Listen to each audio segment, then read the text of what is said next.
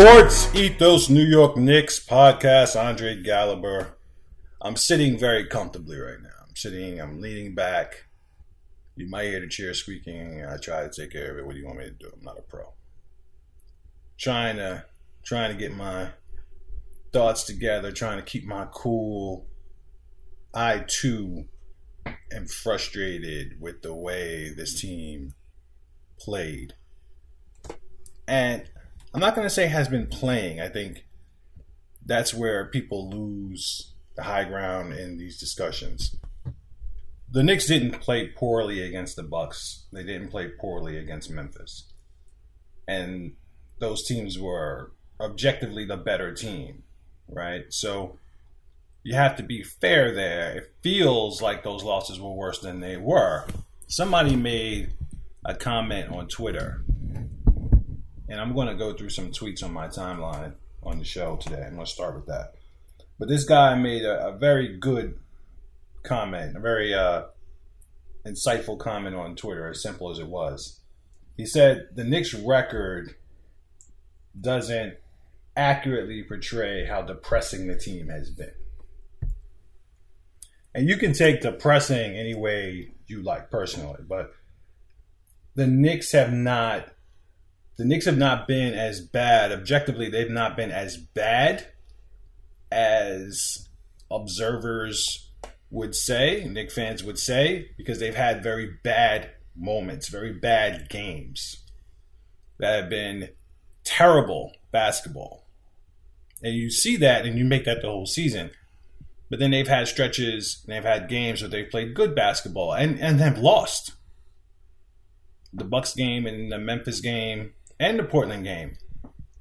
Good examples. They didn't play terribly in those games. They had chances to win all three of those games. You can't look at those games and criticize the team as a whole for their play. But those are three losses on their schedule. And frankly, those are the three losses that they're under 500 because of, frankly. That said, the games have been depressing as a whole. The team has been depressing as a whole because you're seeing things, and I talked about this all season. You're seeing the player development of a lot of the players on the team, the coaching style and approach from the staff. You're seeing holes and negatives in those two things that I've always said all season that's what you're looking for this year. It's not can they can they be 500 and they still can't be. Some of you people are really stupid because you think because they're 10 and 13 they can't still be around 500 at the end of the season. That's just dumb. At the same time though, you're not seeing the development from the players and the coaching the way you'd like and I all along said that's what you're looking for game in game night game out.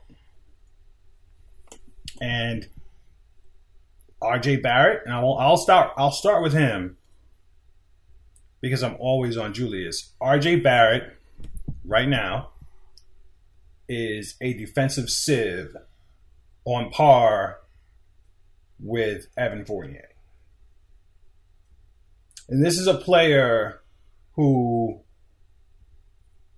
told you last season he wanted to be a great two-way player, wanted to wanted to guard the best offensive player on the other team, and he can't get around any screens properly. He, he's not even a physical defender. You take a guy like Dillon Brooks, a player the Knicks have just gone up against. You take this guy, he's not incredibly athletic. He's not incredibly agile. He's just a physical defender. And once you get a reputation as a physical defender, the referees will give you a little leeway. Last game against Memphis, not the best example because he fouled out in that game. But he's going to foul excessively. You don't have to be as physical as him, but you can be more physical than than he is. One of the strengths of Quentin Grimes is that he uses his forearm to knock guards off their path when he's going over screens.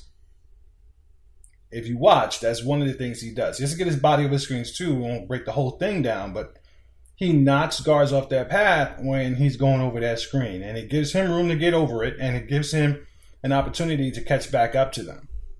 RJ is just getting beat clean on it. Just getting beat clean. It's like he's not even there. And you saw Grayson Allen and Mike Budenholzer target him in that in that Milwaukee game.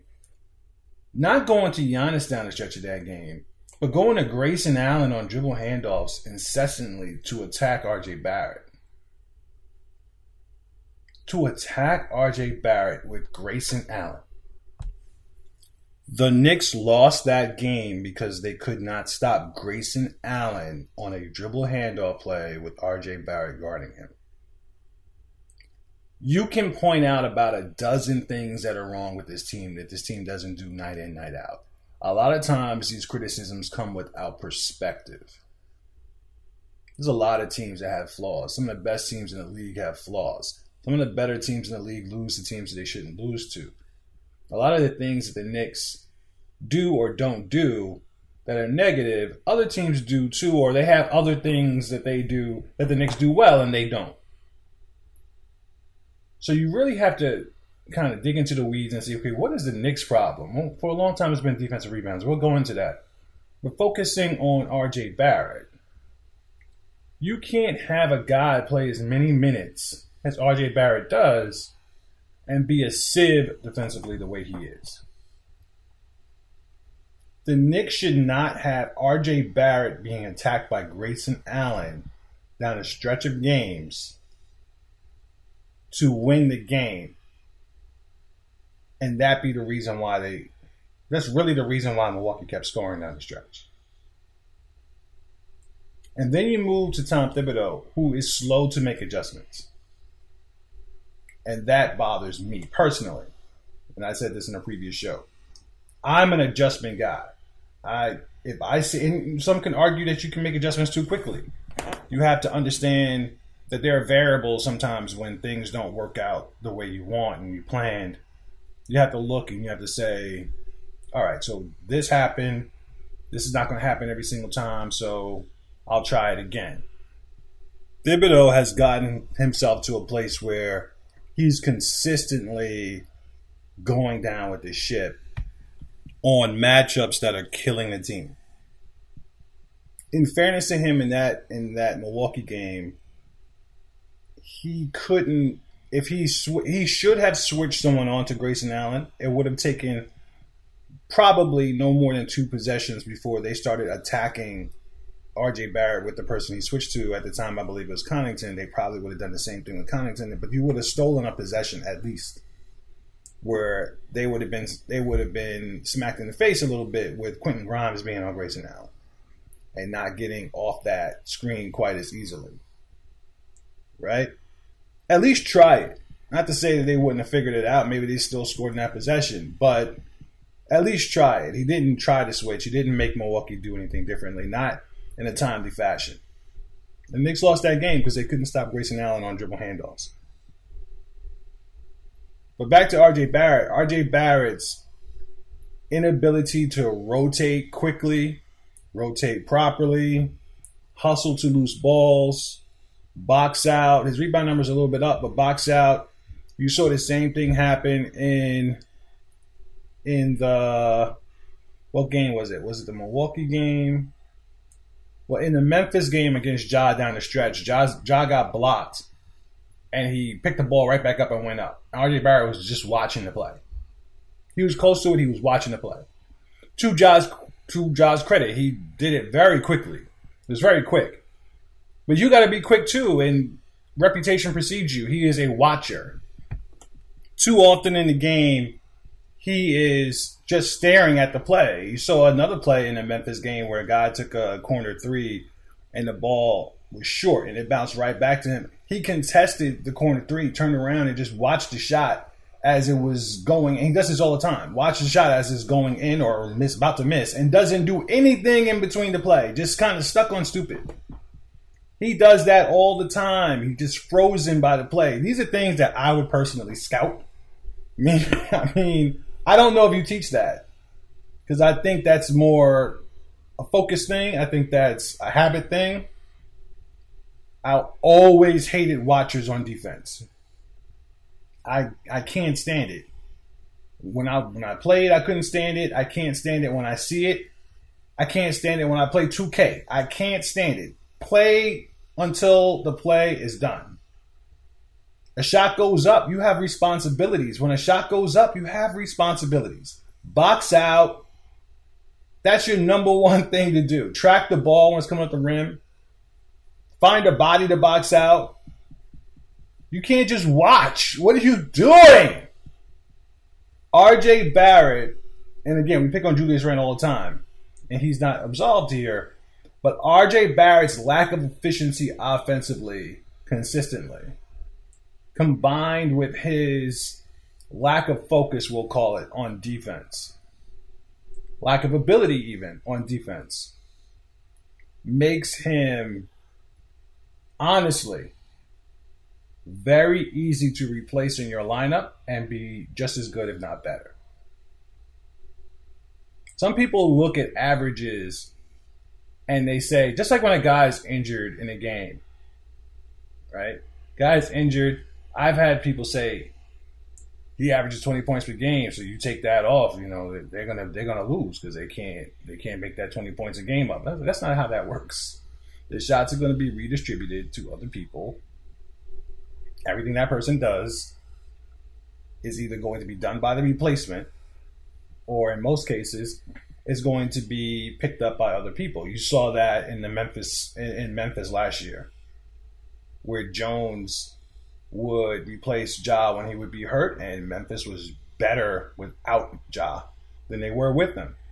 Now that comes to a head in the playoffs. You need a John Morant. You need superstars in the playoffs more than anything else when you have a good solid team, good solid coaching, you can you can miss a superstar and and scratch out wins in the regular season. It's the playoffs where that becomes a challenge. You need guys at the end of games who can score and get fouled and get to the line and be unstoppable. That's what the Knicks don't have. Right? But RJ Barrett, because of his inefficiency offensively, because he's not a great rebounder, because he's not great at creating offense for others. And because he's terrible defensively, because he doesn't always follow through on his responsibilities, rotating, guarding his man, etc. It makes him easy to replace. You want statistical proof of that? Go look at his value above replacement. He's one of the worst players in the league. And if you're a Knick fan, you need to be depressed. Don't be depressed about Randle. Be depressed about RJ. That guy is supposed to be the future of your franchise. And you're looking at his gameplay, and you cannot win consistently when someone is playing like that. Now, to me, a lot of his defensive woes can be changed in a practice, a film session. Maybe not all, but a lot. And then that's what frustrates me. Because if they've done that with him and he's still poor, then be depressed. If they've not done that with him or not and or maybe not have done it effectively, then get rid of the coaching staff get rid of the coaching staff. There are guys on the roster that know how to get over those screens. There are guys on the roster who know how to do it. There are guys on the roster who know how to close out and not get attacked incessantly the way RJ does. Like looks like a looks like a baby deer out there when he's closing out. Just all off balance, easily beat. He's playing too many minutes to be that inefficient and that poor too many minutes. And that's your future. You see Knick fans all the time talking about trading Randle. It's such a misunderstanding about the Knicks not trading Randle. You think it's a choice. It's not a choice. They can't trade Randle. Went back and forth with somebody on Twitter trying to tell me that Randle was objectively worth a first round draft pick. No, he is not. No, he is not. That is objectively false and you don't know what you're talking about. There are too many Knick fans that are Knick fans and not NBA fans. I'm not going to pretend like I'm a master of player value. I'm not. I've been checked myself on player value. But you're watching Julius Randle and you're not seeing all the things that Julius Randle isn't doing. Or I'm sorry, you're you're seeing all the things that he is doing and not seeing all the things he's not doing. He is not consistent at any aspect of the game. So no no team can really count on anything with him. His numbers are very good. Uh, not very good, but they're good. They're decent.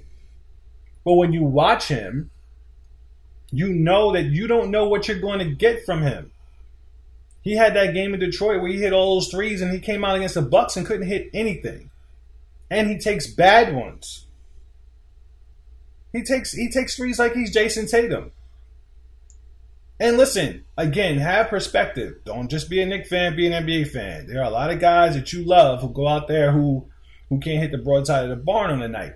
The problem is, it's too many nights. You look at his three point shooting percentage, it's approaching average for the NBA. But the problem is, most guys who are average three point shooters in the NBA are not so aggressive shooting them with hands in their face. He is planning on shooting these threes. It's almost as if he sees a defender there and he's like, you know what, I'm just going to shoot this anyway. I don't think he can do anything about this shot. He's right here in front of my face. It's like it's two seconds on a shot clock or something. Man, put the ball on the floor. He's standing, standing right there. You're not that kind of shooter. That kind of decision making, nobody wants to pay for that. Nobody wants to be bogged down on their salary cap with that kind of shooting. He's not making that much money. It's a lot of overstatement when it comes to his money per year. It's the fact that it's so many years and you don't know what you're getting for him. You don't know what you're getting. He's actually a solid rebounder by the numbers but there's so many rebounds he doesn't get. Why aren't you getting that rebound? Why haven't you boxed that person out to get that rebound? It's almost like if the rebound is in his area, he will get it. But how about the rebounds that aren't? Can you chase it down? No, you're not. And everyone sees it. They see you. And it's the same with RJ. They have two guys on the floor who are not busting their hump every day. And if you look and if you look at Julius's body language, you can tell that he is checked out some games. He's checked out because he's not getting the ball. He's playing a good soldier, but he wants the ball. And the problem is that he doesn't know what shots he wants. And again, that's coaching. Julius has been here for three years under Tom Thibodeau, four years in general. It's coaching. Tell him what shots to take. Tell him this is your shot. This is what you do when that shot is taken away. Tell him. Tell him. His shot profile is better this year than it's been in the past. That's a fact. That's a fact. It's still terrible though. He's not taking the stupid mid-range shots the way he was before, but now he's taking stupid threes. I don't mind the stupid twos that he takes. I'm sorry, I don't. I think he's very judicious around the rim and he shouldn't be he gets he'll have a mismatch and and pound the ball down to five feet from in front of the rim, and he'll jump in, in, in the air trying to find somebody to pass to. Man, shoot that shot. He's he's always been a very good player in the paint, and it's the it's the least likely place to find him on any day is in the paint. He's there more, but still not enough. And I understand, oh, the spacing, Mitchell Robinson. He's not the only one who plays with poor spacing. You've seen, you've seen Jalen be top five in the league scoring in the paint with the same spacing. And listen, I understand that you're dealing with Jalen is often guarded by, you know, smaller players. He's guarded by point guards who aren't necessarily good at guarding people in the paint. But that's not always the case. They put bigger guys on Jalen sometimes. Why doesn't Randle want to go down there and mix it up? Get, I know he doesn't get a lot of foul calls. I know he's frustrating that Mitchell's always down there. But you see other teams, they have the skill to get into the paint, draw a second defender, and find a way to get the drop off pass to their center. Why don't you know how to do that? You know why? You know what the first problem is? Is not just lack of passing ability in that situation. It's it's the fact that he doesn't blow by his man ever. And the same thing with RJ. When you don't blow by your man, it's harder to make those passes. The center doesn't have to fly over to stop you, get himself out of balance, off balance, and fly in the air trying to cut off your, your finish attempt block your finish attempt. He can actually slide over and be in good defensive position, a position that's harder for you to get that drop off pass to his man on. Brook Lopez is masterful at it. But it starts with the primary ball handler actually getting a step on their man. And RJ and Julius don't do that. They don't do it. And with Brunson, even when he doesn't do it quite as much, but when he does do it, once he gets into the paint, much like Derrick Rose, that's his shot. He doesn't need to get to the front of the rim. He doesn't need to get to the backboard, you know, fingertips on the backboard to lay the ball up, which is RJ's problem and Julius's problem. They need to get to the front of the to the, to the front of the rim to actually attack the rim. Their little in between game, and you've seen a little bit more from RJ, the in between game is lacking. You don't see enough attempts from Julius driving to the basket and going up. I just told you he jumps in the air trying to find somebody to pass to when he gets in that situation. The same place on the floor that Jalen is making a living, he gets to and he looks to pass. There's nothing that you can count on with Julius offensively. It's one day he has it and one day he doesn't. There's nothing he goes to as consistently you know that you can get this offense from him. That's their problem. And it's so obvious and ostentatious when it comes to Julius because he takes such bad shots and his numbers don't look terrible because some and I told you this a, million times. Even in the same game, he can take terrible shots in that game in a quarter and then come back the next quarter and not take terrible shots.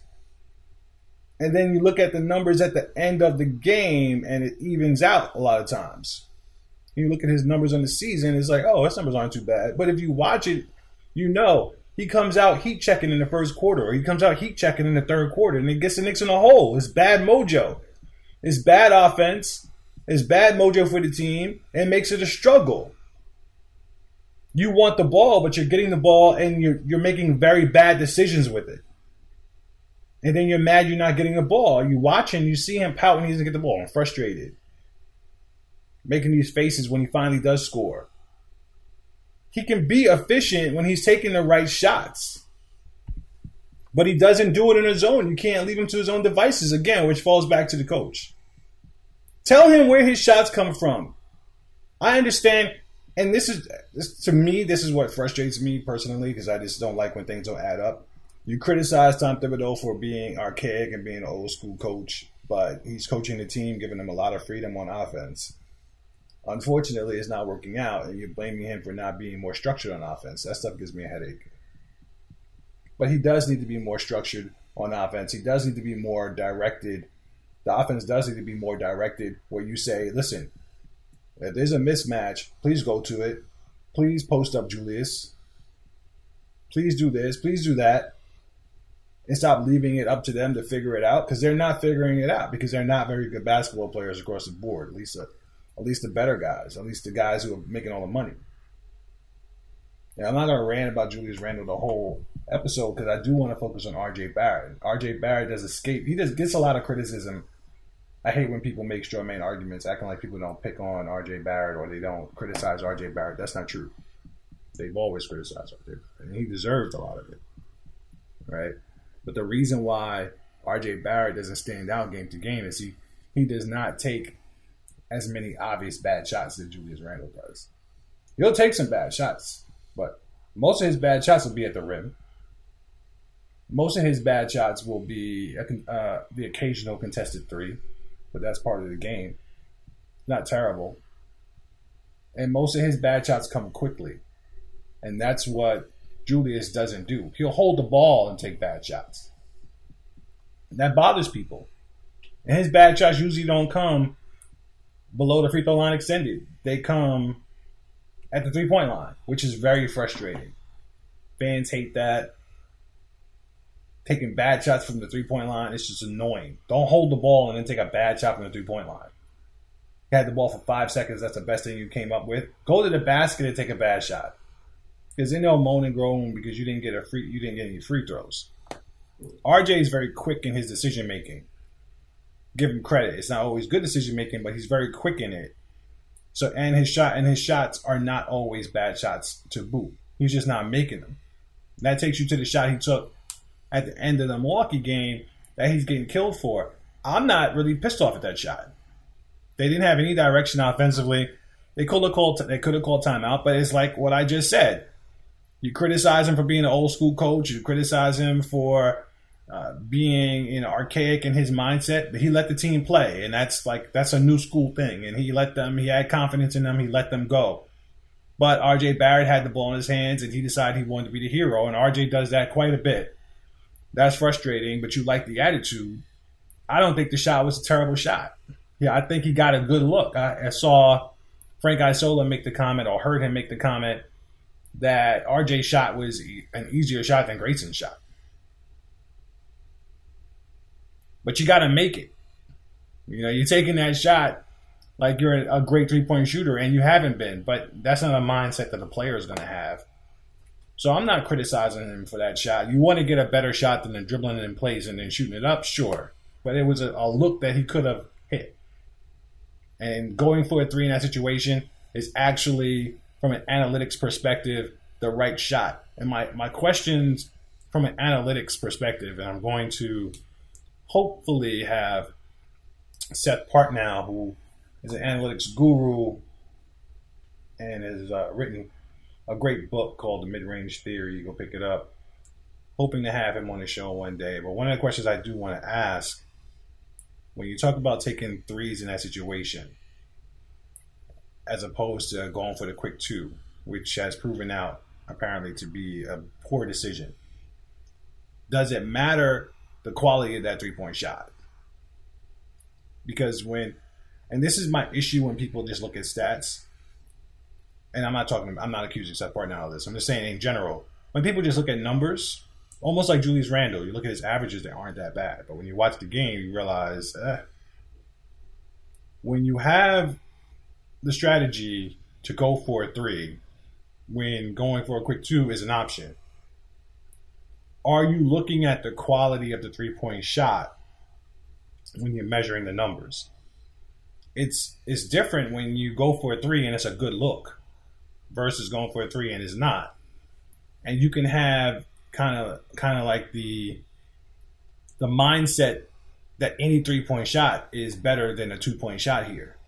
Some people will operate with that mindset. I don't believe that's kind of the way that works it's kind of a thing where if you find a good three point shot, it's a better opportunity than finding a three, finding a, or getting a quick two, as opposed to just taking any kind of three and saying, well, we took a three and that's what we were supposed to do. You see that a lot in football when it comes to going for it on fourth down and you kind of ignore all of the other variables that are in play.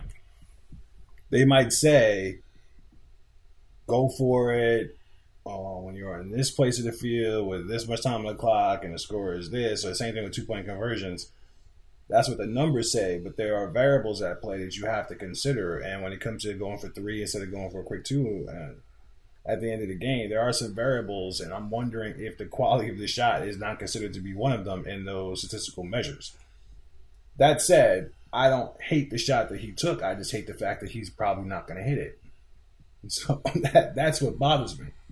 If we're going to take a contested three, I'd much rather contested three Maestro Julius Randle take it. And again, you're starting to see. I, honestly, I, I really believe you're seeing a lot of Julius Randle shade towards RJ Barrett on the court. These guys really need to make a trade. They just do. And trade season is just now upon us. You have another couple weeks. December 15th.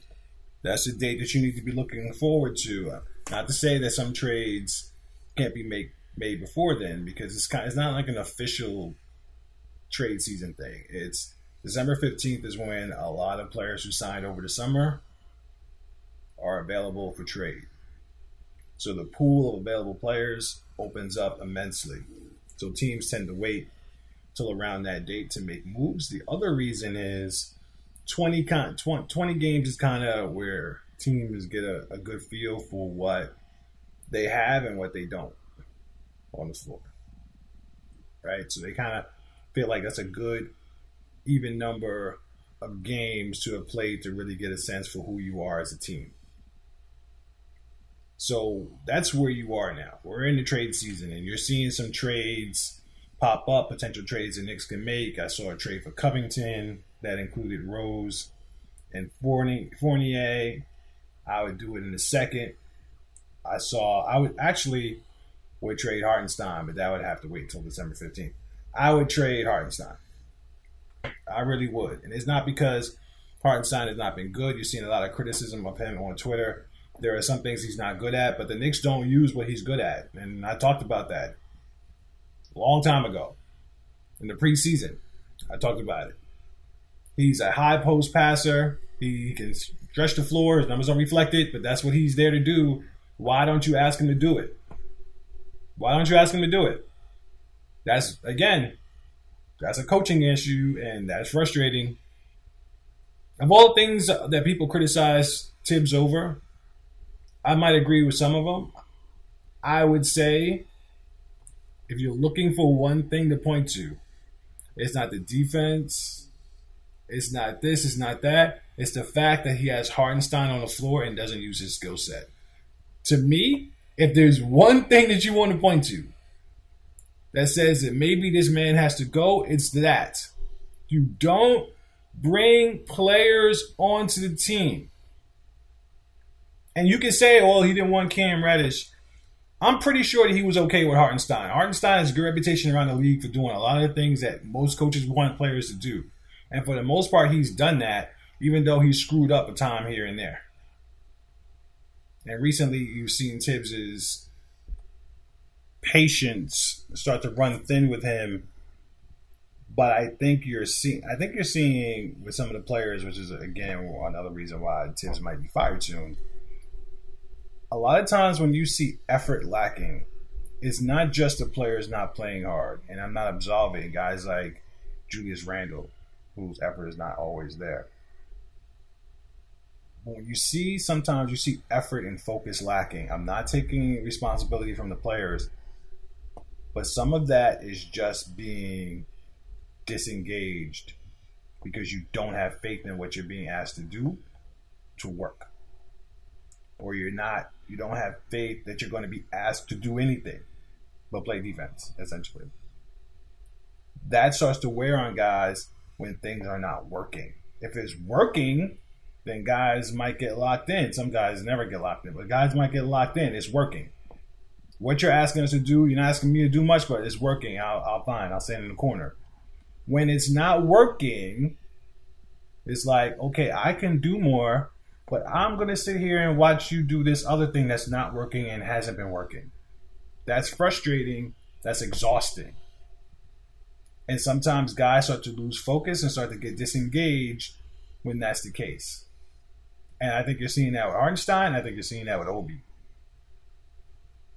Two guys who are in the rotation who are not being asked to do much. Cam Reddish is in a different scenario because he had to earn his place in the rotation. I think Cam is is more in a spot where he's just coming off injury right now. I think he's more in a spot where he's still trying to find a, a lane to be comfortable and, and just a little rhythm and I don't absolve him of blame either. And I'm not absolving Hartenstein and, and Obi of blame.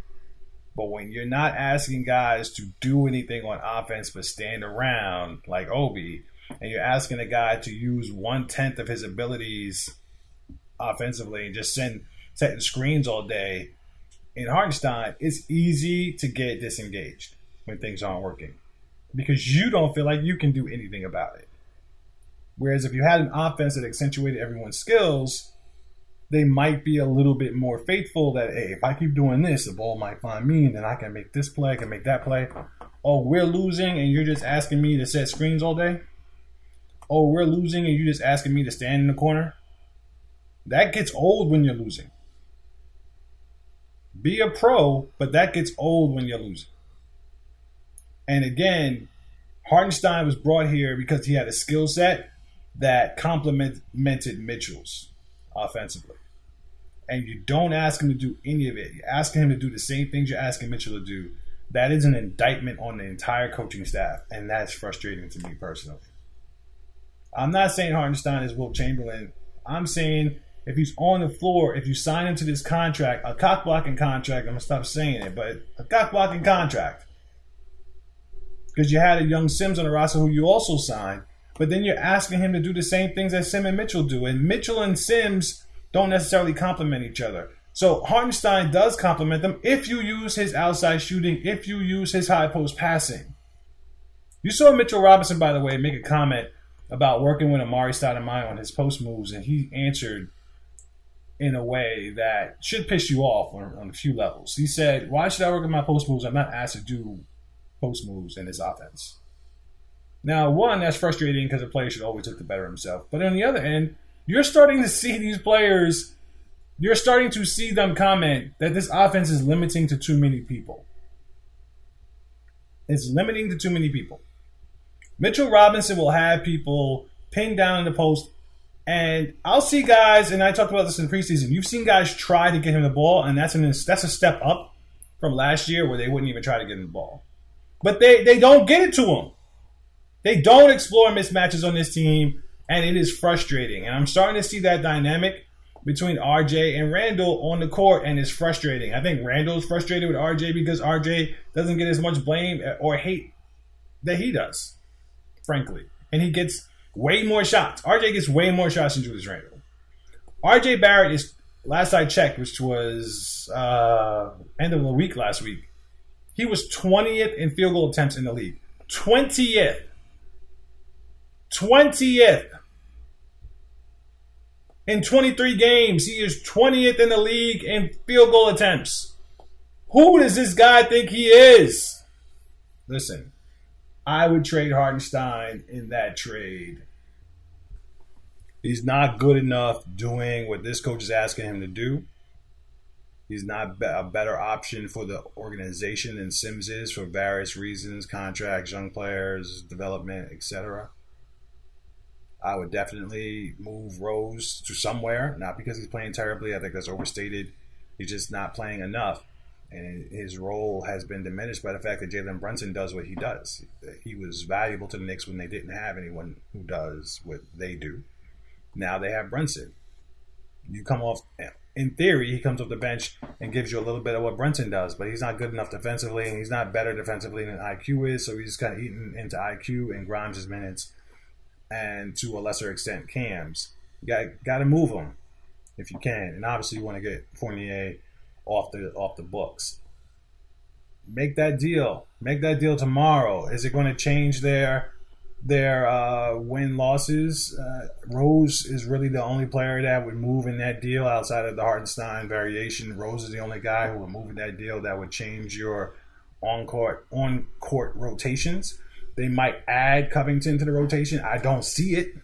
Not if that's the only move they make if they trade Hartenstein, Sims is probably going to get promoted to backup center. Covington still isn't going to play but spot minutes. So is it going to change their win losses immediately? No, but it will help them contract wise or help their books. It'll undo the mis- signing Hartenstein to a team that's not going to use Hartenstein for what he does. And or maybe it'll give the coach a better chance of making the team look better now that Sims is playing more minutes and you've opened up rotation minutes at the guard position allowing two or three defensive wing players to be on the court more often. Again, it doesn't solve the RJ Julius thing. It just doesn't. So they play again tonight. A tough game. Donovan Mitchell, you know he's going to be out of his mind. The Knicks just aren't equipped right now to stop anything that the Cavs do. It was a close game when they played them, but Garland didn't play in that game. Jarrett Allen is too much for Mitchell Robinson. I just don't see a win in this game. I would not be surprised if Thibs did not make it after this game. If he survives this game, I should say, I can see him getting fired. I have said before, I think it's ridiculous to fire the coach for being exactly what the roster was supposed to be. If they fall four games below 500 with the way they've been playing at home, you can no longer make that argument. Again, they can still finish 500, but with all of the other things that you're seeing on the court, and again, I can name a dozen things, and maybe one day I will if he survives this game. There's just no reason to keep this guy as a coach. He's not he's not elevating. You're seeing holes in how he approaches the game. And you're not really seeing some of the things he's doing that's keeping him in the game sometimes, but you're seeing holes in how he's approaching the game. I think the players could play better than they're playing if they had better direction.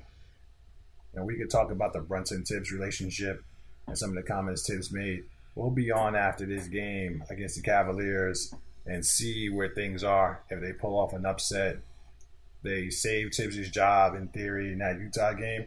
Let's see where they are after this one. We'll be here looking forward to it. Depressed now. This depression has come this this holiday season for the Knicks. Big game tonight at the Garden. You got to be excited to see if these guys will play with intensity. Something they didn't do in this Dallas game. But we'll be here. Can't wait. Make sure you check out sportsethos.com. Make sure you follow at Sports Ethos and at Ethos Knicks. Until next time.